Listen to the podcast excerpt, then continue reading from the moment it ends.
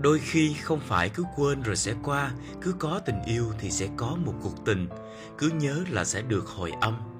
Nếu người khác không biết bạn đang chờ họ, sự chờ đợi của bạn cũng trở nên vô nghĩa. Một người thì vẫn đang mong tới ngày tao phùng, một người thì đã bước đi cùng tương lai mới. Bạn có thể nói thật lòng, cho dù họ có chấp nhận sự thật đó hay không người làm chúng ta thất vọng sẽ có thể làm ta hy vọng, nhưng người không đưa ra câu trả lời, dù phật lòng hay vừa lòng, sẽ khiến chúng ta còn giữ mãi câu hỏi. Mà còn hỏi là còn mong mỏi, mong cuộc đời mình thay đổi khi họ thay đổi đáp án của mình. Dù ta biết rằng không nói cũng là một cách nói, tớ muốn nói rằng tớ không muốn nói về nó nữa. Cánh cửa chỉ thực sự đóng khi nó đã bị khóa quá khứ chưa thể quên là quá khứ vẫn đòi hỏi một tương lai khác. Bỏ mặt nó khó như bỏ mặt cuộc đời này vậy. Tớ sẽ vẫn chờ phòng khi cậu đến. Vượt khó thì dễ, nhưng làm sao vượt qua được những gì đã từng rất tươi đẹp? Ta không quá buồn, nhưng cũng không có gì khiến ta vui.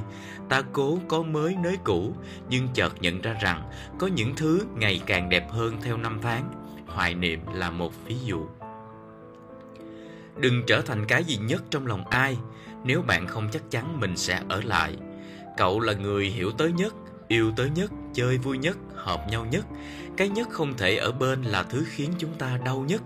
Người khiến chúng ta nuối tiếc nhất sau này sẽ trở thành người chúng ta nhớ nhất.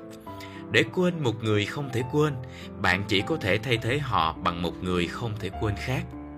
Khoảng trống luôn ở đó, chỉ khác ai là người giữ chỗ trống mà thôi không gì sống dai dẳng bằng những điều chưa nói ra hoặc được nói ra nhưng không phải đúng người. Chờ đợi chỉ hạnh phúc khi nó chưa phải là kết thúc của niềm tin. Sống là mắc nợ. Ai đó nợ bạn một lời giải thích và bạn nợ ai đó vài câu trả lời. Đừng tạo ra câu đố, nhưng không cho lời giải. Nếu muốn giữ ai đó bên mình, hãy cứ giữ những đáp án của họ cho riêng mình suy cho cùng thì không có câu hỏi nào quá khó, chỉ là nó quá khó để nói ra câu trả lời mà thôi.